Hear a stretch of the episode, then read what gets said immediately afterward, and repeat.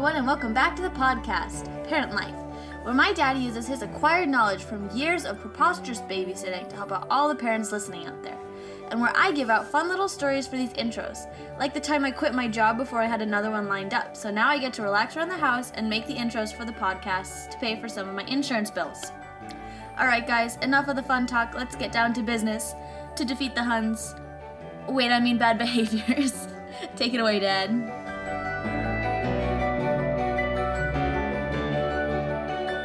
Hello, podcast family. Welcome back. Uh, this is exciting. This is the first podcast in the new house. We have moved. I think I think you guys knew that. Uh, life got crazy for a minute. Um, it's not. You know, things aren't going great, but we're moving forward, and you just keep going. You don't. You don't stop. You don't get discouraged. You don't get down. Uh, I hope you enjoyed that update by Nile. Excuse me, not update. Uh, pre-recorded intro by Nile. So we recorded that a little while ago before she went off to college, and I came across. I'm like, oh man, I haven't used that one yet. So that was fun for me to listen to and just hear her voice. Hope you enjoyed it too.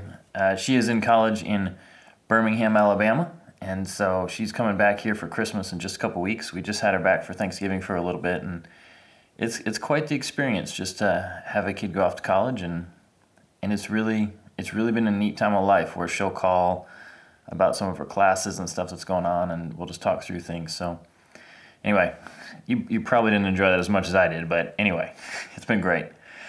Uh, for us, we are in a new house. My wife didn't like the floors, and so all the floors had to come out in the in the bottom level, and they're being replaced with new flooring. So that's taken up a significant portion of my time.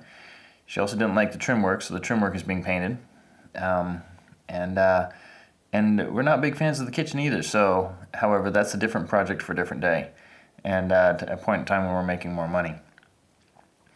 For this season has been one of a lot of change, really fast. So, she is looking. My wife is looking at becoming a medical student for a little while and starting a medical career. She has never worked outside of the house well, that's not true. A couple months way back in the beginning, but um, our youngest is going to be finishing up his sophomore year in high school. So, and our oldest after this year, our, our middle child will be going to college after this year. So, we're we're rapidly approaching empty nesters, which is a dramatic change from a house where we probably averaged, you know, more than 10 kids in the house consistently to now being empty nesters. Um, we're looking forward to it a little bit, but at the same time, it's a little bit sad. Let me just review with you real quick how we're paying the bills these days. So, I have started a new career as a home inspector. Got my license certification. I'm certified to check for termites as well. Just went through a bunch of classes with that, and uh, have been kind of training under a couple guys here in Oklahoma City. So if you're in the Oklahoma City area and you need a home inspection, you know of anybody, uh, please give me a call. I would be happy to do it and something has to pay the bills. So it's before we became house parents. Uh, I was in construction and concrete and framing and foundations and and then I was in the oil field for a while and I was a roughnecked for a while and then I did safety inspections in the oil field. Uh, right when we were first married, I was doing HVAC maintenance and apartment flipping apartments, um, flooring. So home inspections is kind of a accumulation of my life before being a house parent. So all of all of those things kind of came together in home inspections, and so all that experience is lined up nicely, and just pushing ahead with that. Um, something's got to pay the bills, and and and so that's where we're going right now. Uh, been doing it for a while here in the Oklahoma City area, and like I said, if you need anybody, um, right now my website is okchomeinspect.com, and I'm doing 15% off for anybody who's involved in foster care adoption. I mean, it's we're just if you're in foster care or adoption in the Oklahoma City area, we're all about you. So, you know, well, there's definitely going to be a, a break in that area, that arena.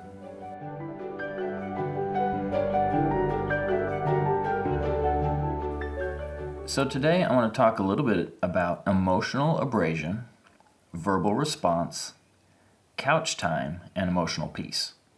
And this is all going to tie together right at the end of the segment. But let me just start with the importance of a verbal response.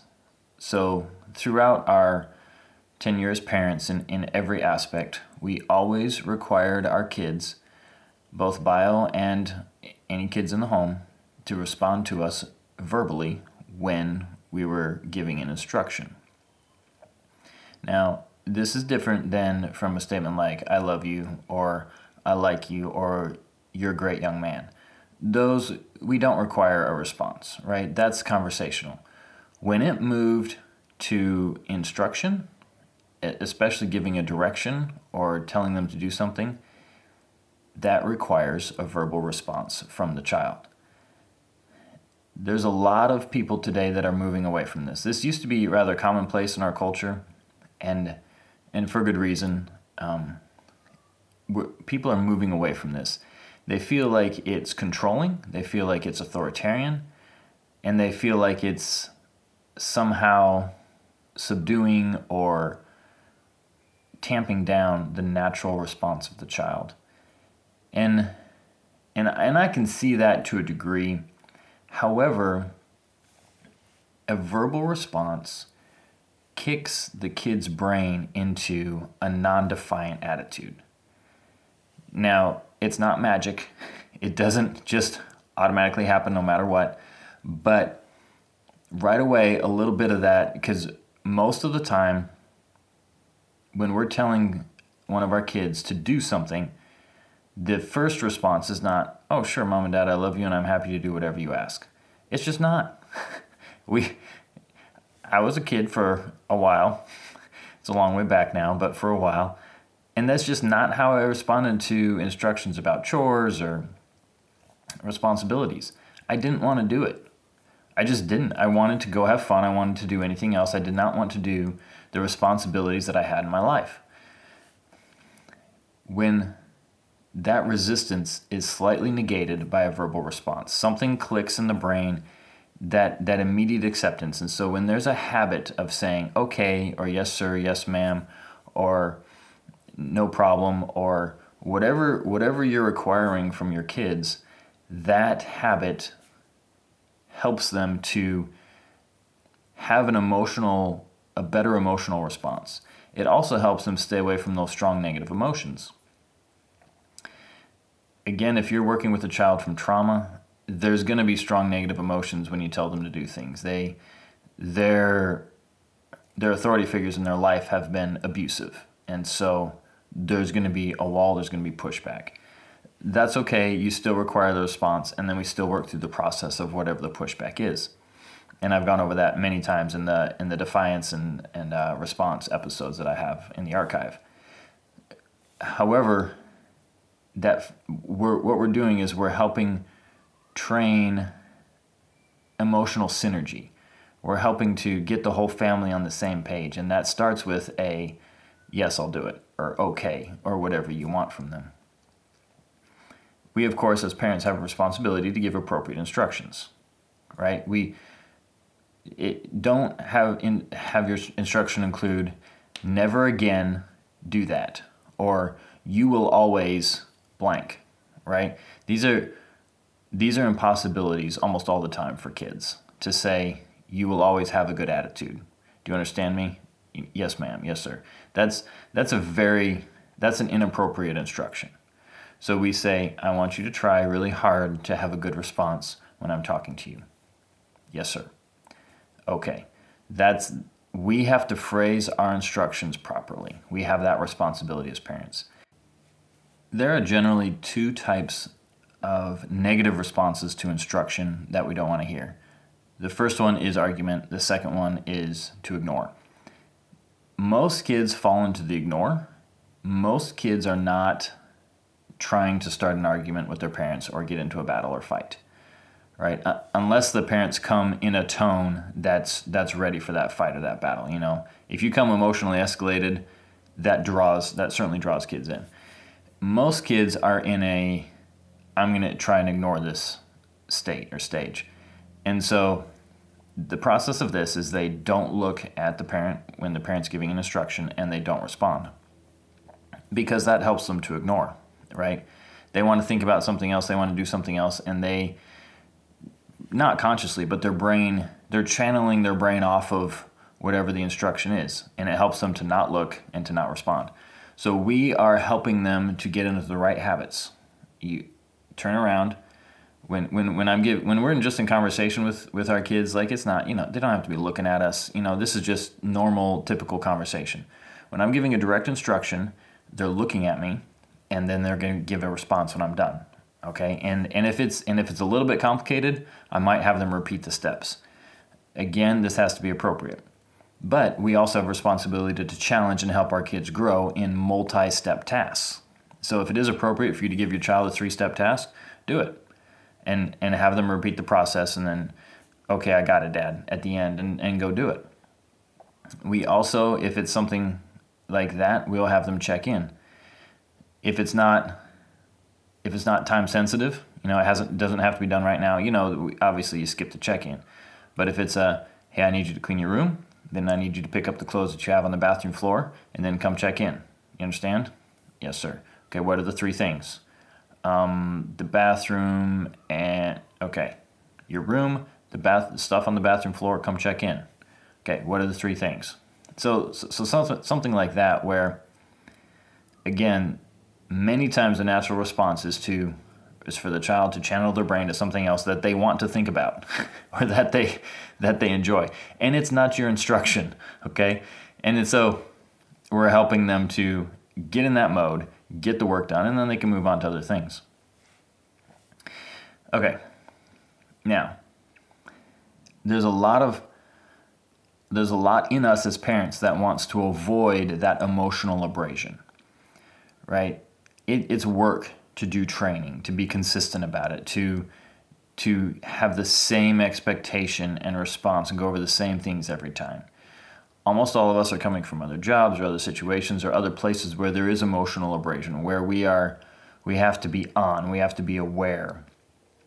We have to be very careful with our responses. And when we get home, we don't want to do that and a lot of a lot of parents let go at home and they let go in one of two ways either emotionally they get frustrated irritated or angry with their kid and they're yelling or they're ready to get into argument with their kid or they just let go of expectations or like whatever i don't you just go eat pizza on your on your bed and leave me alone because they're tired and they don't want to deal with any any sort of negativity this is a hard thing so Number one, spouses you need to encourage each other. And we need to understand that, that it's spouses, it's hard on each other to do this. So, a lot of times, parents end up criticizing the other spouse for not doing this perfectly. We need to give each other grace in this. All right. If you're if you're listening to this and you're like, oh man, my spouse needs to listen to this, yeah, I've been there. I know that. It would be great if you can both listen to this but we need to give each other grace. But doing something and trying is way better than doing nothing and just letting it go. Okay, I know I've been there. There's been plenty of times where I was just tired and I didn't want to deal with the situation and I avoided it uh, with the kids, with instruction, with training. I just avoided it completely. So I know that happens. However, we need to give effort to it. This there's there's kind of a classic response to things, and one is an overreaction, and the other is avoidance. And and psychologists have gotten into this a lot more, and I've delved into this a bit in prior episodes. But a lot of us had parents who were avoidant. They they didn't get into the real work of emotional connection with us. For whatever reasons, and and we and we are we are continuing to transfer that in our own lives because that's how we were taught unconsciously but taught this is how you interact with your family emotional avoidance emotional the opposite of emotional avoidance is not emotional escalation right? That's also inappropriate. There's a really difficult but highly rewarding line in the middle where it's emotional engagement. And we we come in we connect with our kids we correct them when they're wrong we continue to give instruction we expect a positive response. We engage with them emotionally, and we expect them to engage with us emotionally and in an appropriate manner. It is difficult. You do need to be on the same spa- the same page with your spouse on this, but it is also incredibly rewarding because very quickly you're looking at a mature relationship and that's and that's what we want and we want our kids to be able to do that not only in with us but with their spouses and the other important figures in their life there's there's research out there that says that some of this can't be avoided. And some of this we can't we simply can't overcome.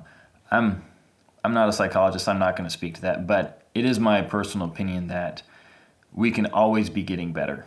And we can consistently be working towards I don't know about perfection, but high quality professionalism. Professionalism in the sense of this is I'm going to be I'm going to be doing this the right way, the best that I can. Before we get to the final part of this segment, I want to talk about couch time for a second. And couch time is a concept that I I can't even remember the doctor who introduced this concept, but it was in a book I read a long time ago. And here's the idea: is that when and, and when dad walks in the door in this in the original concept that there's this there's the initial greeting you know say hi to the kids say hi to everybody. And then dad and mom take time on the couch with no kids present and just connect. Now obviously that's a little bit antiquated. Schedules are crazy in in this day and age and, and I completely understand that now as a home inspector. I mean it's all it's all over the place. However, when there can be a time where mom and dad reconnect, preferably before dinner, before before the evening, and that and the kids understand that this is a time just for mom and dad. Okay, so so you, mom and dad. So if, if it's dad, maybe it's mom comes in the door, right? So I know a lot of families now where where mom's the primary wage earner in the house.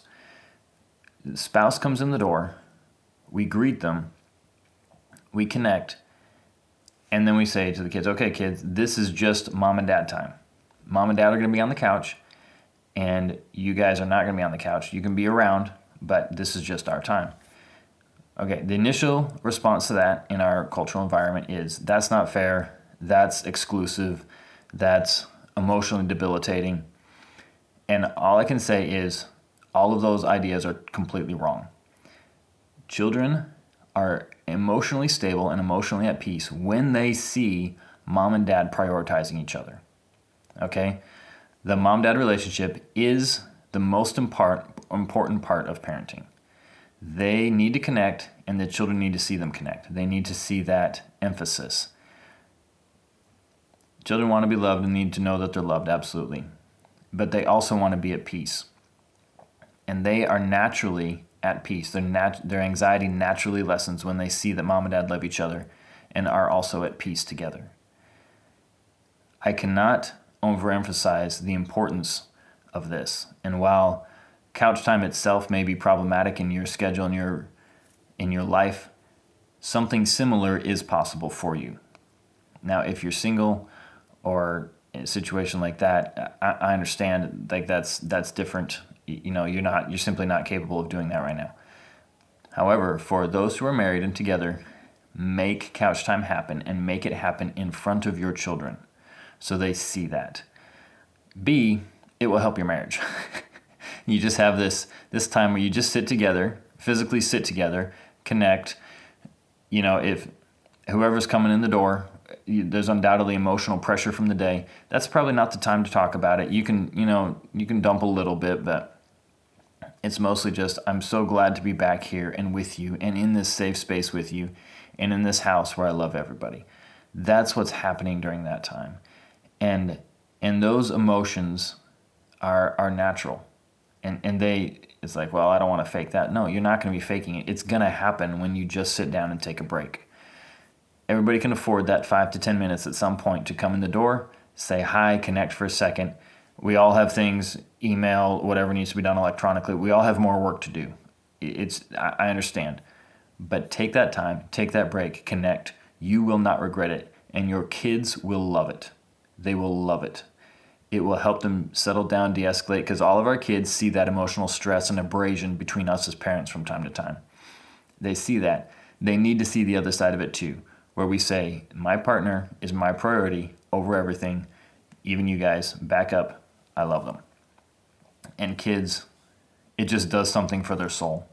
I, I promise you, it's, it sounds like we should be inclusive and the kids should be on the couch with us. But for that moment, that's not how it should be.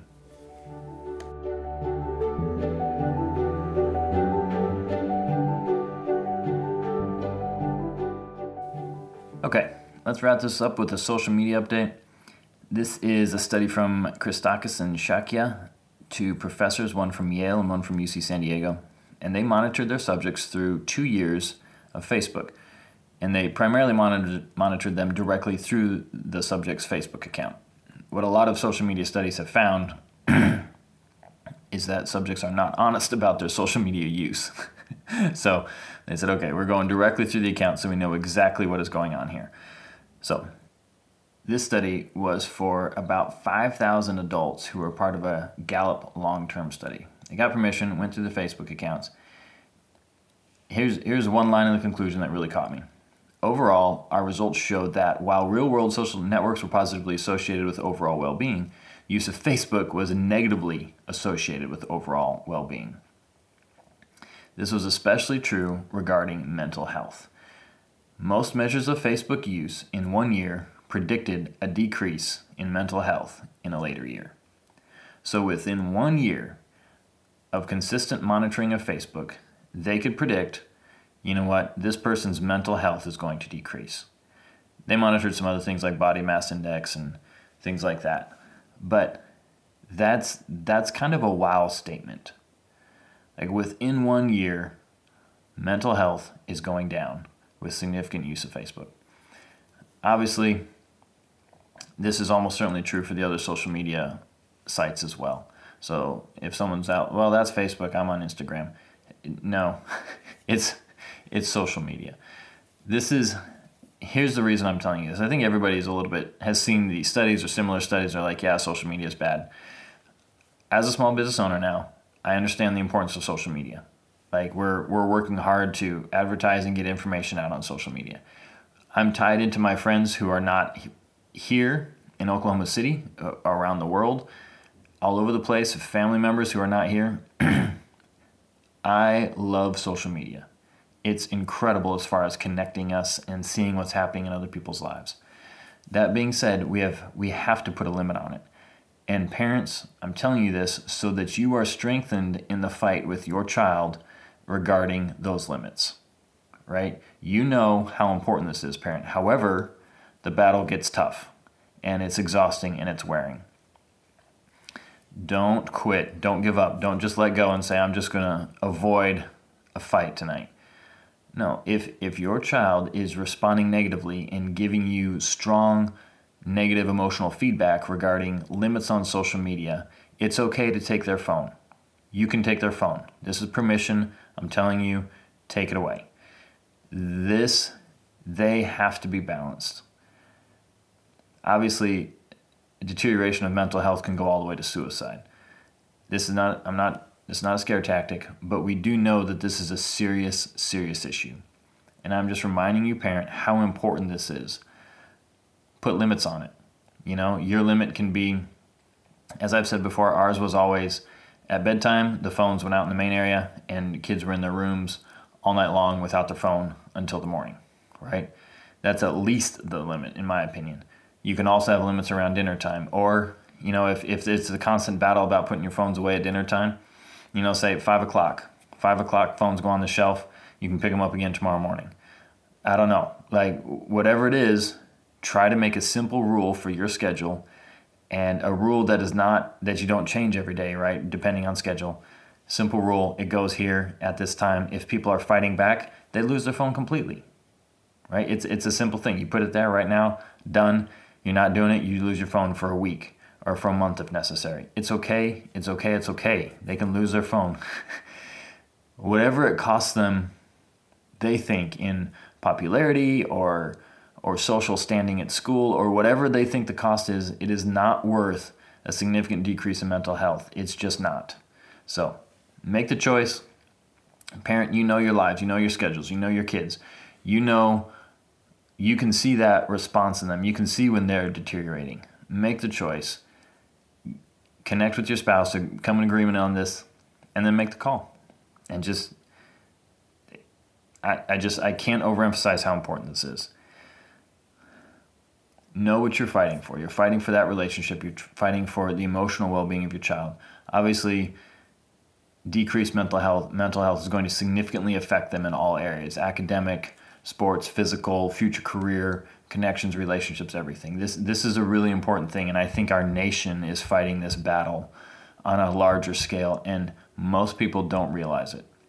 So, step into it, parent. When your child is older, they will not come back to you and say, "Oh, I wish you'd had me allowed me to spend more time on social media." They're just not.